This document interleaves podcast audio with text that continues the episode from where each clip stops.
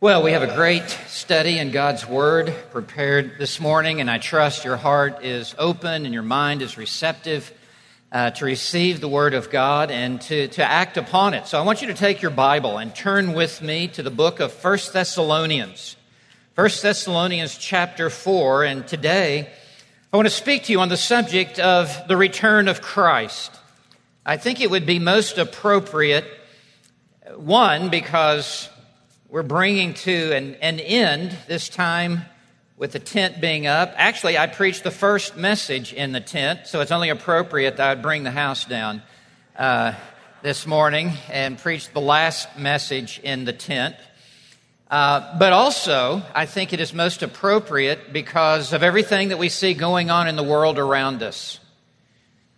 We see our world unraveling like a cheap sweater. Everything is imploding before our very eyes. Law and order is dissipating. Uh, government is out of control. Uh, the pandemic continues apparently to spread to some degree. There's unrest among the nations. Immorality has, has never sunk this low before.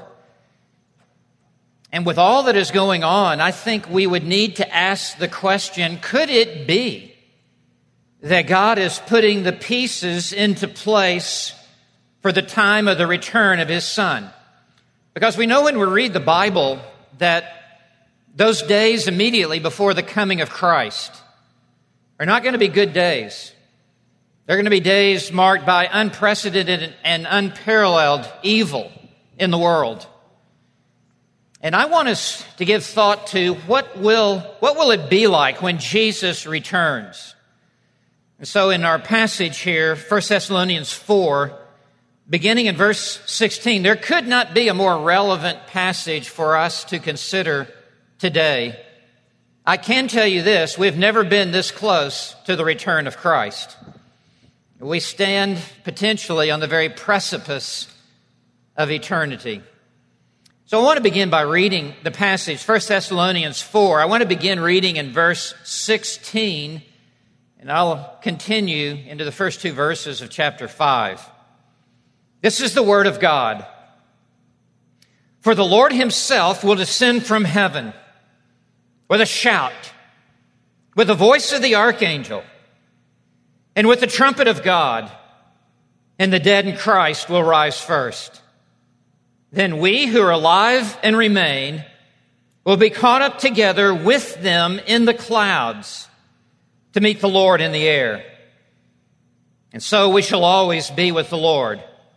Therefore, comfort one another with these words. Now, as to the times and the epochs, brethren, you have no need of anything to be written to you. For you yourselves know full well that the day of the Lord will come just like a thief in the night. In these verses, we see the important truth that Jesus Christ is coming back for his church. And he will take us home to the place that he is now preparing for us. And I think we have a tendency to be so focused upon this world and what is going on around us in this world that sometimes we lose sight of the world to come and the return of the Lord Jesus Christ. Every generation of believers have anticipated and looked for the return of Christ in their day.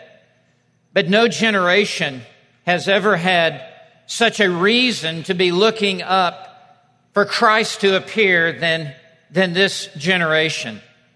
It's been said that a person would be so heavenly minded, he's no earthly good. Well, I've never met that person because I do not think you can be too heavenly minded. In fact, you will never be any earthly good until you are first and foremost heavenly minded. Seek first the kingdom of God and his righteousness. And so I think it would be good for us, good for our heart and for our souls to consider what will happen if Jesus were to appear today in the air, what would happen? What would it be like? we need to remain focused upon this coming day. Martin Luther, the great German reformer, said, I only have two days on my calendar today and that day.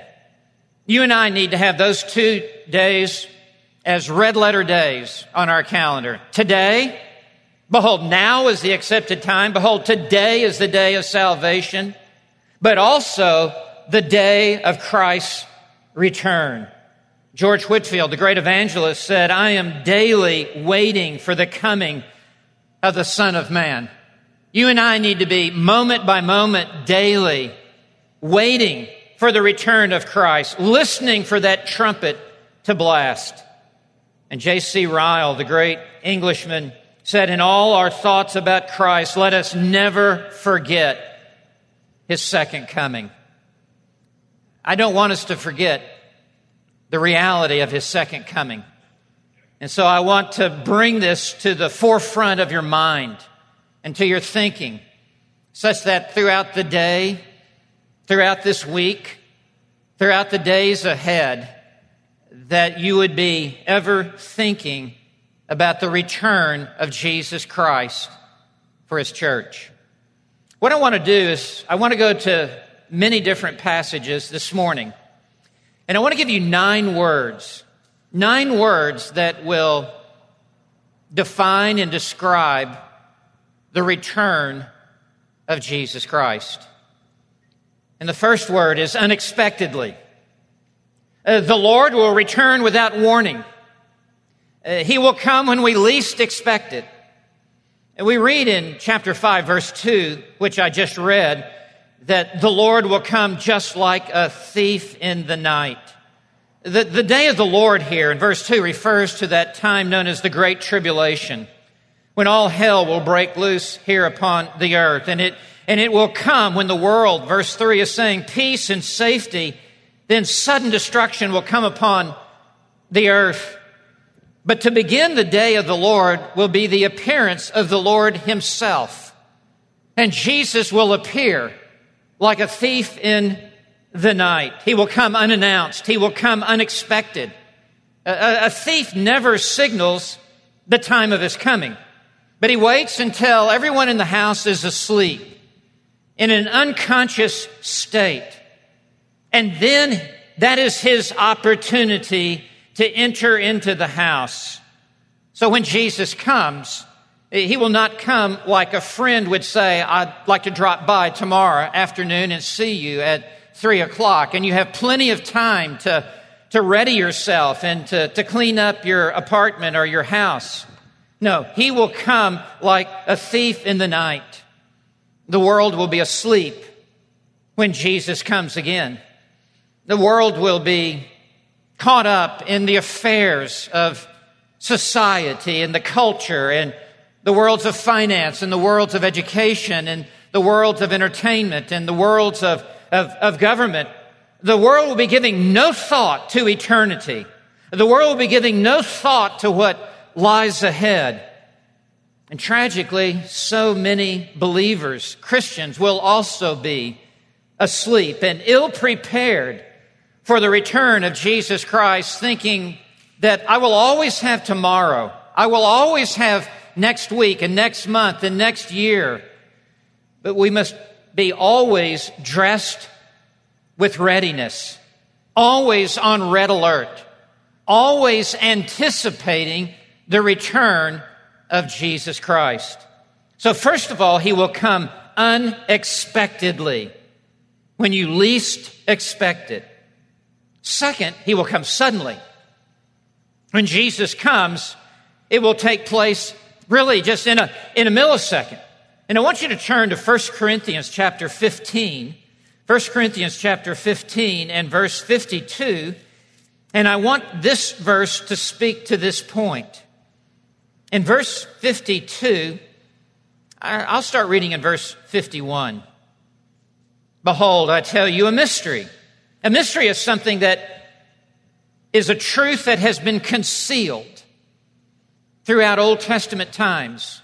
A veil has been over this truth, and no one knew this truth. And now, with the New Testament and the ministry of the apostles, that that veil is removed from this mystery and this truth is now made known. Behold, I tell you a mystery. We will not all sleep. And the word sleep here is a euphemism for a Christian who dies. And it will be as harmless for a believer to die as when you lay your head down on the pillow and go to sleep. Uh, Jesus has already conquered death. And when a believer dies, their body is laid in the grave, their soul goes immediately into the presence of, of God. 2 Corinthians 5 says to be absent from the body is to be present with the Lord. But the body is laid in the grave. And as you see the body, perhaps when the casket is open at the funeral service, it looks as though the body is asleep. And that is what Paul is referring to here. I tell you a mystery, we will not all sleep, meaning we will not all die.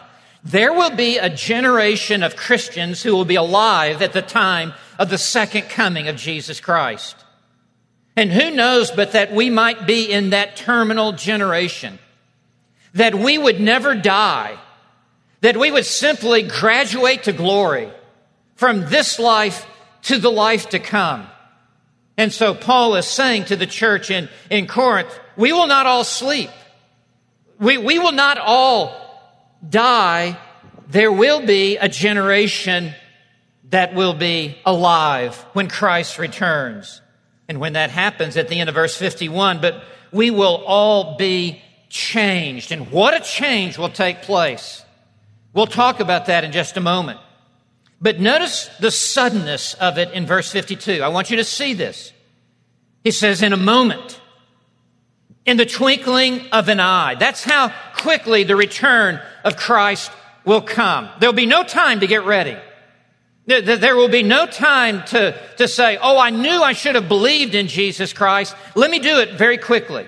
There will be no time to, to reconcile a broken relationship. There, there will be no time to, to render a service for the Lord that you knew that you should have done. No, in a moment, in the twinkling of an eye, Christ will return and this great change will take place. You see the word moment there in verse 52, in a moment? That's a Greek word that comes into our English language almost literally as atom. A-T-O-M. And atom is an indivisible measure of something that cannot be sliced any thinner. It, it, can't be cut into any smaller portion. That, that's what this word atomos means in, in the Greek, and it's, just, it's translated here as, as moment, but it is the smallest possible amount of time. That's how quickly the Lord will burst onto the scene in the sky above. And he now gives us a picture. He not only tells us in a moment, he now shows us in the next, in the next words. In the twinkling of an eye. Your eye can move more rapidly than any other part of your body. In the twinkling of an eye means, in essence, the blinking of your eye. That's how suddenly, that's how quickly Christ will appear in the skies without any warning. Another passage that is very important is James chapter 5 and, and verse 9. James chapter 5 and verse 9, which says, Behold. In other words, don't miss this. You need to see this. That's what the word behold means. Look at this. Let this stick with you. Behold the judge, referring to the Lord Jesus Christ himself. John 5 says that the Father has given all judgment to the Son. The judge is standing right at the door. This door that separates eternity from time. This door that separates heaven from the created order of the universe below. The judge is standing right at the door. Uh, the imagery here is that he's at the door, his hand is on the door, he can push it open at any second. He, he's no longer seated at the right hand of God the Father. He has arisen from his throne of sovereignty. And he has walked to the door that must open for him to descend from heaven down to the earth. And he has already arisen, no longer seated at the right hand of the majesty on high. And he is standing right at the door. And in but the blink of an eye, he can push it open and descend from heaven with a shout. That's how sudden will be the return of the Lord Jesus Christ. And in that moment, there will be no time to make matters right. There will be no time to witness to a lost friend. There'll be no time to confess sin.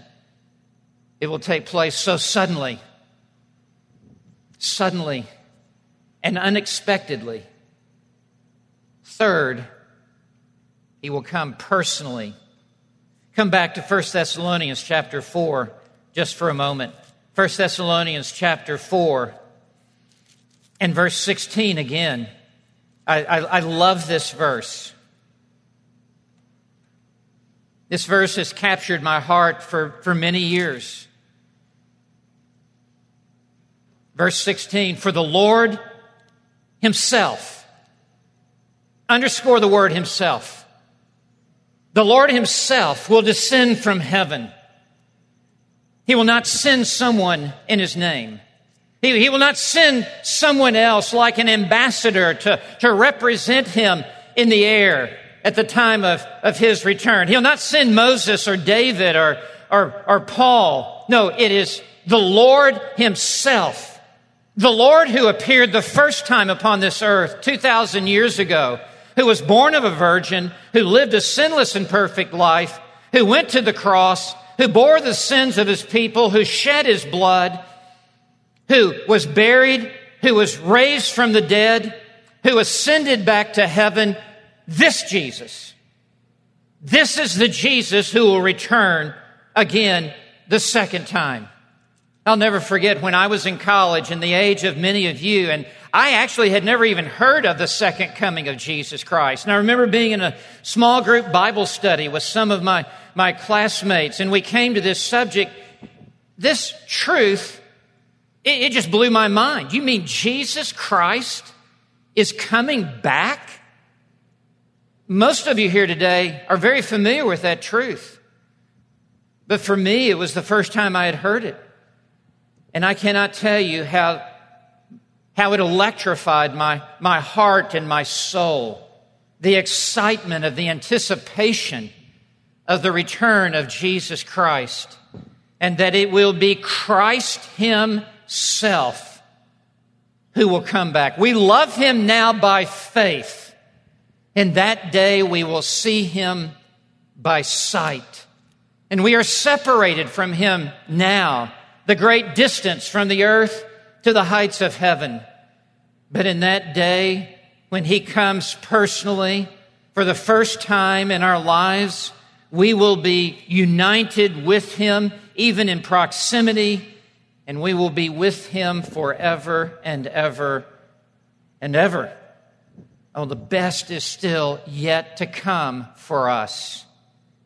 Let me give you a fourth word. Not only will he come unexpectedly and suddenly and personally, but fourth, he will come dramatically. His appearing will come with all of the rush of excitement that you would expect of royalty appearing. He, he will make a, a grand appearance. It will be the highest, most dramatic moment that this world would ever know. In verse 16, again, 1 Thessalonians 4 and verse 16, for the Lord himself will, dis- four things here. Number one, will descend from heaven. It, he will descend from heaven like a lightning bolt out of a, out of a cloudless day. Suddenly, in a moment, just descending down from heaven from on high. And then it says with a shout. Do you see that in your Bible with a shout? That word shout represents the shout of Jesus Christ himself. It will not be the shout of an angel. It will not be the shout of, of anyone else, but the very audible voice of Jesus Christ himself. He will give an ear piercing, dramatic shout. That will be the next sound that you will hear when Christ appears. The very voice that said, Lazarus, come forth will be the voice that will shout in the sky. The very voice that said to the angry waves, Peace, be still. And the storm subsided. The very voice from the, from the cross that said, It is finished, will be the voice that will cry out in this appearing. And the word shout, with a shout, that, that word in the original language means a loud shout. It will not be a whisper. It will not be mumbled. It will be a shout of command. It, will be startling for us to hear it. It will be arresting. It will be electrifying for you and me to hear our Savior shout in the sky above as he comes for us. And then, third, we see with the voice of the archangel. And Jesus will be accompanied by the archangel who is Michael. And the voice of the archangel will make a bold declaration. Something like the voice of John the Baptist in the wilderness, crying out, preparing the coming of the Messiah, the Lord Jesus Christ. And then the fourth thing that will happen in this dramatic appearance of Christ and with the trumpet of God,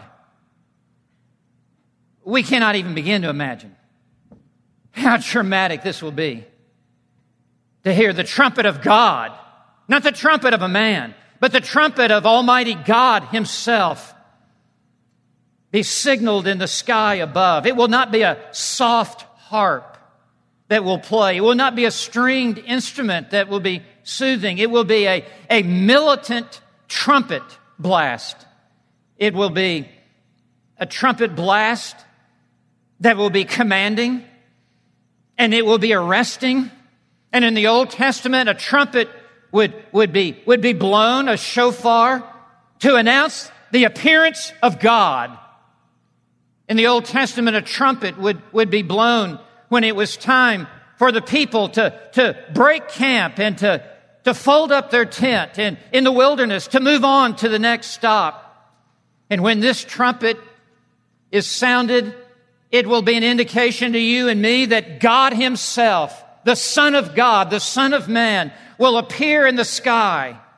And it is time for us to pack up and move out and to leave this world behind and burn our bridges behind us and to go and appear with the Lord Himself who has come for us. When you hear all of this, the shout of the Lord Jesus, the voice of the archangel, the trumpet of God, I want to tell you, your heart will leap out of your chest. Your hair will stand on the back of your neck. Your knees will shake. Your whole body will reverberate with shock and awe at this dramatic moment, and your life will come to a standstill. And everything that you would have been doing that book will be closed. It will be finished. And you will now step from time into eternity. The Lord Jesus will come dramatically. And we would expect him to come dramatically as royalty because he is the King of kings and he is the Lord of lords.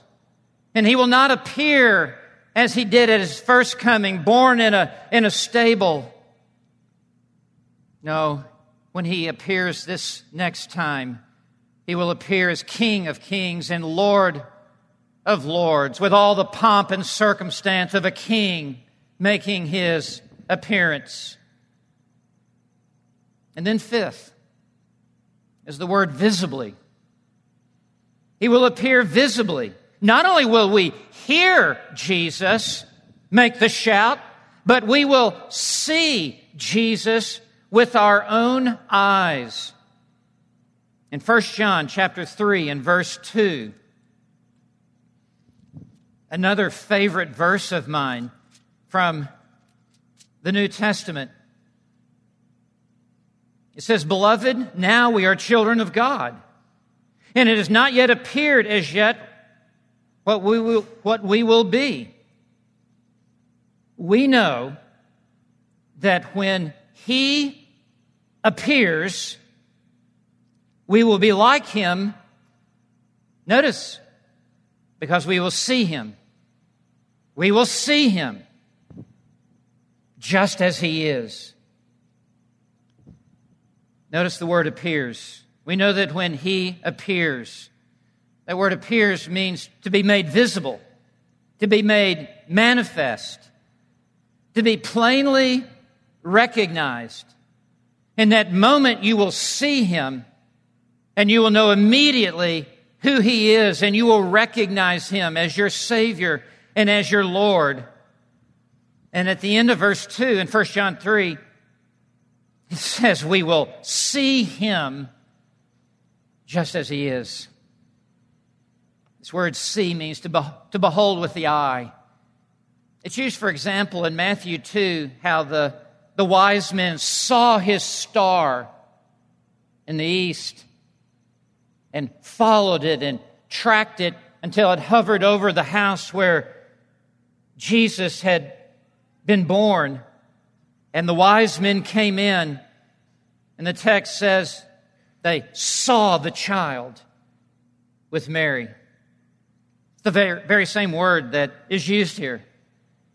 And just as he was seen 2,000 years ago because he had a body like the body that you and I have, so we will see the Lord Jesus Christ in his appearing but notice the last four words of verse 2. 1 John 3 2. The last four words. We shall see him, notice this, just as he is. Not as he was. Not as the suffering servant of the Lord. Not as one whose majesty was veiled. Not as the meek Messiah not as the son of a lowly carpenter. No, we will see him just as he now is King of kings and Lord of lords. You say, what will he look like? We have some indication in Revelation chapter 1 as John was on the island of Patmos. John was given a vision of the glorified Christ with head and hair white like wool, like snow, with eyes like a flame of fire, feet burnished, like burnished bronze, glowing in a furnace, a voice like the sound of many waters, drowning out every other voice, drowning out every other human opinion. In his right hand, holding seven stars, who are the seven spiritual leaders of the seven churches. And out of his mouth comes a sharp two edged sword with which he will slay his enemies, and his face shining like the sun. His face brighter than 10,000 suns in the sky above, blinding to even look upon him. And we read that when John saw this vision of Christ, he fell like a dead man at the feet of Jesus, which means he just went unconscious. He, he fainted when he saw the glory of the Son of God in this state of exaltation. And so it will be for you and me we will not see him as he once was. We will see him as he now is. And his glory will be blinding. As his face will be shining like the sun. As we will see him in the unveiled splendor of his sovereignty and his holiness. There's a sixth word. Oh, we're going to miss this. There's a sixth word I want to give you, and it is the word powerfully. Because when he comes back, he will unleash his omnipotence and alter the state of the existence of every believer. In 1 Thessalonians 4 and in verse 16 and 17, we read this The Lord himself shall descend from heaven with a shout, with the trumpet of God, and the voice of the archangel. Now, note this and the dead in Christ will rise first. Graves all across this globe will be opened. And Jesus will give the shout. And the bodies of every Christian down through time that have been buried and are in the ground, they will suddenly be resurrected and their bodies will be raised out of the grave into the air. They will be, their bodies will be like shot out of a cannon to meet the Lord in the air. This is the unleashing of the supreme power of the Lord Jesus Christ. This will not be just like raising one man, Lazarus, from the dead. This will be like raising the bodies of believers all across the states, all across Europe, all across the United Kingdom and Africa and South America and India and the, and the Far East and Australia and, and New Zealand all at once. These bodies will obey the command of Jesus come forth. And then in verse 17, then we, the we refers to believers in Christ who are alive at the time of the return of Christ. Then we who are alive and remain, we, we remain on the earth, we're alive. It says we'll be caught up together with them.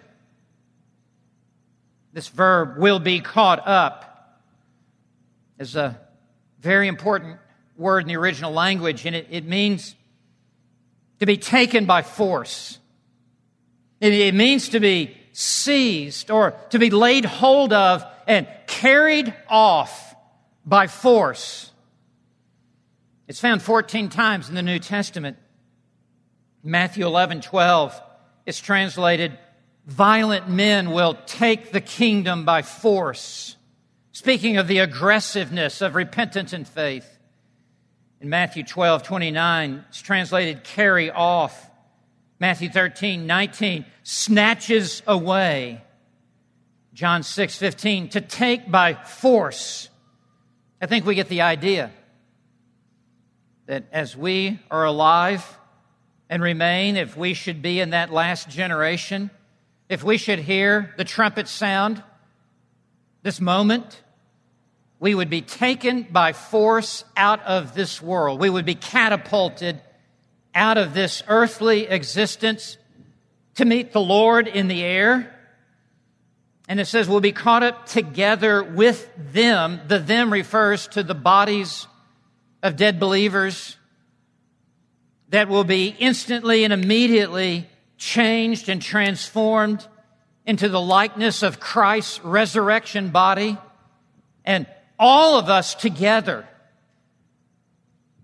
will be with the Lord in the air and he will take us back home to heaven. Here in verse 17 of 1 Thessalonians 4, it says, We will meet the Lord in the clouds. This could be uh, clouds like we see around us that rain. Or it's possible that these are the glory clouds that accompany the Shekinah glory of God. To meet the Lord in the air, not on the earth. He's not coming down to this earth. He's appearing in the air, and we will be caught up to meet the Lord in the air. And then he says, and so we shall always be with the Lord. Always be with the Lord. We will always be at his side. We will always be before his throne of grace. We will always be in fellowship with him, never to be separated from the Lord again. That's the glory of the return of Christ. It's not just what's going to happen to us, it's who we will see, who we will hear, who we will be with forever and ever and ever. Listen to 1 John 3, verse 2 again. It says, When he appears, we will be like him. You want to know what you're going to be like in heaven? You're going to be like Jesus. You're going to have a glorified body, and you're going to have a glorified soul and spirit. It will be incredible. You will have glorified eyes to behold him with 2020 vision. You will have a glorified tongue to praise him that will never grow tired. You will have a glorified heart to love Jesus. You will have glorified knees to bow down before him. You will have glorified hands to toss your crowns at his feet. You will have glorified ears to hear him say to you, Well done, good and faithful servant. You will have glorified feet with which you will stand faultless before his throne of grace. He will come powerfully. And when he appears, he is the Almighty. And he has power over dead bodies. He has power over living bodies.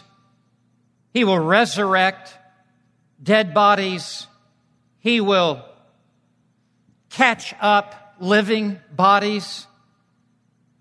And then he will usher us to glory where we will be with him forever and ever. 1 Corinthians 15, 52, I've already quoted it, but you need to hear the whole verse. 1 Corinthians 15, 52 says, We, referring to believers, we will be changed. Verse 53, for this perishable, referring to our corruptible body that is now withering and, and decaying, for this perishable must put on the imperishable we will put on a, a body that will never die, that will be immortal, that will be incorruptible and, and unwithering. And this mortal, referring to our mortal body, uh, a mortal body is one that is subject to death, subject to disease, subject to, to illness and sickness. This, this mortal must put on immortality. It will be a body that will live forever in the presence of Christ. It will never grow tired, it will never grow weary. It will be endued with supernatural strength that will enable us to worship Christ forever and ever and ever and never grow exhausted, never again be subject to the limitations of illness or sickness Philippians 3, verse 21. Jesus will transform the body of our humble state into conformity with the body of his glory by the exertion of power. This word power comes into the English language as dynamite. There will be a, there will be such a change that will take place in our bodies it will be the, the unleashing of power, the equivalent far beyond of a volcanic eruption that will transform our bodies and our inner soul into the likeness of, of Christ. Seventh, triumphantly. Jesus will return as a triumphant king and victorious over man's greatest enemy, which is death. And at his appearing, he will have the victory over the grave as the graves will yield the body of believers. And he will have the victory over our decaying, perishing, dying bodies as we will be caught up to meet the Lord, and we too will instantly and immediately have a glorified body and soul and spirit. And in 1 Corinthians 15, verses 54 and 55, Paul writes of this triumphant return of Christ that will take place in a moment, in the twinkling of an eye. And he says at the end of verse 54, death is swallowed up in victory. The victory of the Lord Jesus Christ at Calvary's cross and in his own resurrection will now be enacted in full. And Jesus will utterly devastate death. He will completely conquer the grave. And in verse 55, this verse mocks death belittles death. Oh, death, where is your victory? Oh, death, where is your sting? And this verse shames death and shames the grave because death no longer has any power over our lives.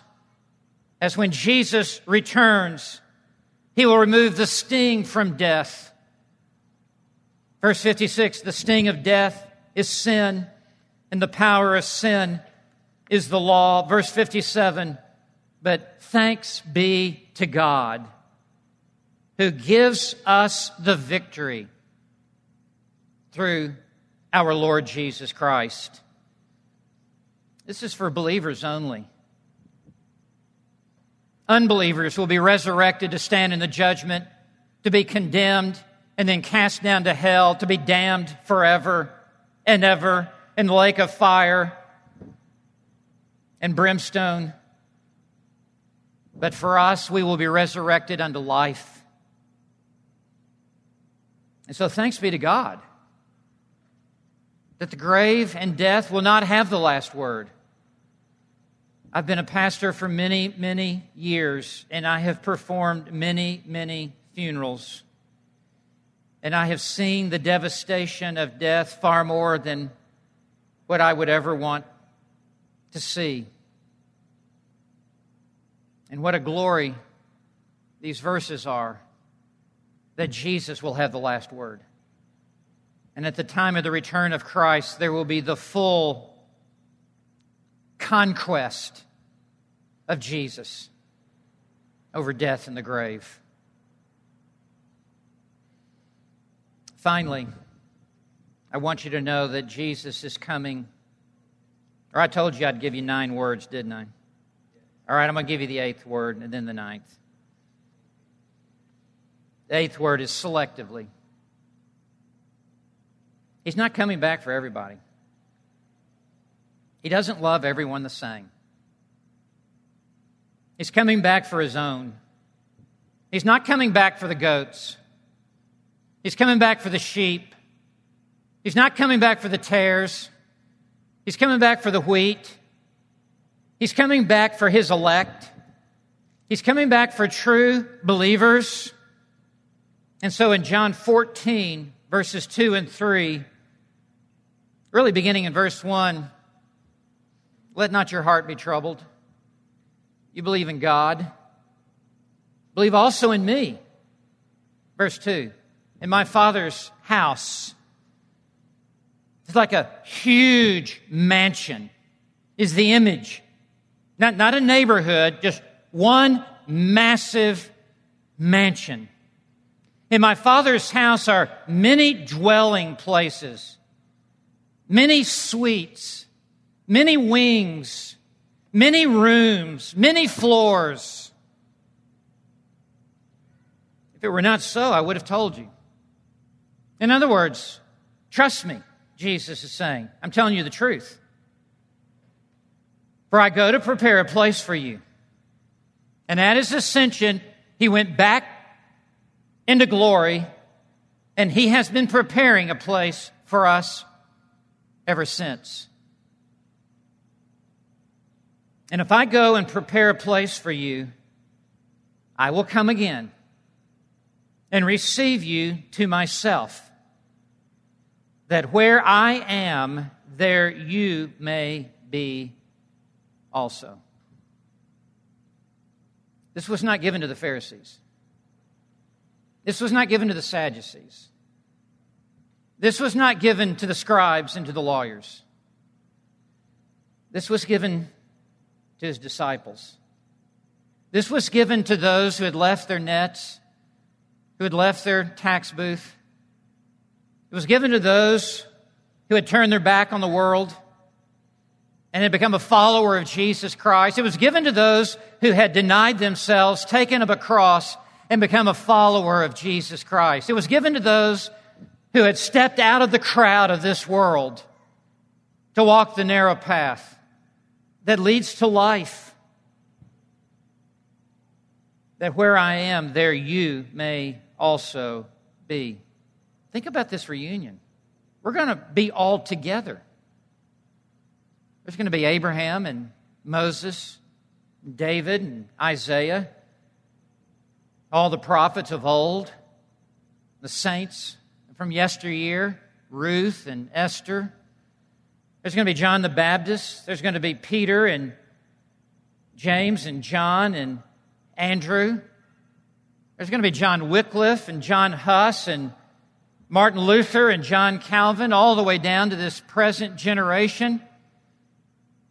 There's going to be loved ones there, believing grandparents, believing siblings, believing parents, pastors, disciplers who've had an influence in your life. We're going to all be caught up together to be with the Lord. There's going to be a great separation. There's going to be a great discrimination. And there's going to be a separation of believers from unbelievers. There'll be families that will be divided. There will be believing wives that will be caught up and unbelieving husbands who will be left behind. There will be believing sister who'll be taken, an unbelieving brother who will be left. There will be empty seats in Congress and Senate and untold numbers left behind. No, he's coming back selectively. He's coming back for his bride. He's not coming back for the devil's children. He's coming back for those who have been born again and have been birthed into his family and have been adopted by sovereign grace. He's coming back selectively. And the last word I will give you, number nine, imminently. Spelled with an I.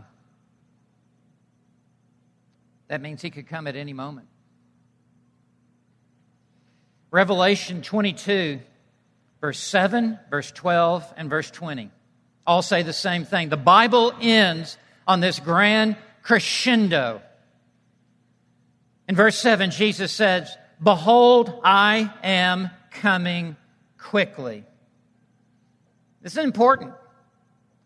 Please note the verb tense, I am coming quickly. It's in the present tense. It's not in the future tense. Jesus is not saying, I will be coming one day in the future. No, he says to every generation of believers, since the time of his ascension, I am coming quickly. It's in the present tense, and the idea is I am on the way. I'm in, I'm in route. I am in process. I'm coming quickly, without delay.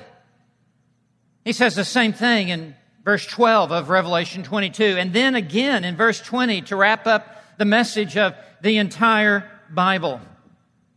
I want to tell you the return of Christ is sooner than any of us have any idea. He may not come for a thousand years, or he may come in five seconds.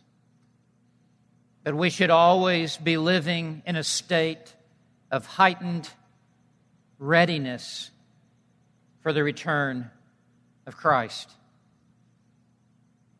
You don't want him to return, and you be doing that of which you would be ashamed. You want to be doing that which glorifies his name when he returns. Charles Haddon Spurgeon, the great preacher, said, When Christ returns, he will have no trouble finding me, for I will be at the foot of the cross preaching the gospel of Jesus Christ. You need to be standing in the very center of God's will wherever He places you and be found there when He returns. So let me conclude this. Let me give you three action points, three action steps, and we're finished. Number one, be comforted. Be comforted. Despite the destruction of the world all around us, be comforted in this fact that Jesus is coming to take us out of this world, to take us out of this mess. This world that is imploding is not our home. We are only strangers and aliens passing through. We are foreigners on this planet. We must not become too attached to this world. And we should be comforted by this truth that we are laying up for ourselves treasure in heaven, not here upon the earth. 1 Thessalonians 4, verse 18 says, Therefore, comfort one another with these words. This is our great comfort today that Jesus will write the final chapter on this world, and He's going to take us out. Second, be challenged. Not only be comforted, but be challenged. We must remain strong in the grace of God. We, we, we, must be challenged not to conform to this world. We must be challenged not to compromise our convictions and not to compromise our beliefs. 1 Corinthians 15 58. Therefore, be steadfast, immovable, always abounding in the work of the Lord, knowing that your toil is not in vain. This should nail our feet to the floor. This should put strength into our faith. This should remind us that we cannot just blend in with the convictions of this world. Most are on the broad path headed for destruction. There are very few on the narrow path that are headed to life. And the last thing I would say to you is be converted. If you're not a Christian, you need to be converted. What I've just shared with you over this, these last minutes in this message is more true than anything else that's going on in your life. This is the future. This is what's looming on the horizon. This is what is nearer to us than it has ever been before. And if you're not a believer in Jesus Christ, how could you possibly hear this and not be concerned for your soul? And if you have never committed your life to Christ, it may be that you're just a part of the group and a part of the crowd and wanting to stay blended in and anonymous. Perhaps at this moment through this message, God is singling you out and finding you. And as it were, tapping you on the shoulder and getting your attention through these verses. If you've never come to faith in Christ, I would urge you to do so today while there's time, because there is coming a time when there will be no time. Do not gamble your soul away. Do, do not, do not bet on tomorrow. Take the sure thing today. Come to Christ. Believe upon the Lord Jesus Christ. And when He comes, you'll be caught up to be with Him and He will take you to a very special place that He has been, been preparing just for you. He who has ears to hear, let him hear what the Lord says through His Word. Let us pray. Our Father in heaven, thank you for the truth of your Word. Thank you that you have recorded the future and we know what lies ahead. There's no doubt only certainty in our minds and in our faith. Lord, we say, Maranatha. Come, Lord Jesus. Come quickly, Lord Jesus. Take us home. Take us out of this wilderness. Take us to your Father's house. Put us into our, our place there where we can be with all the redeemed of all the ages. Father, we pray this in Jesus' name. Amen.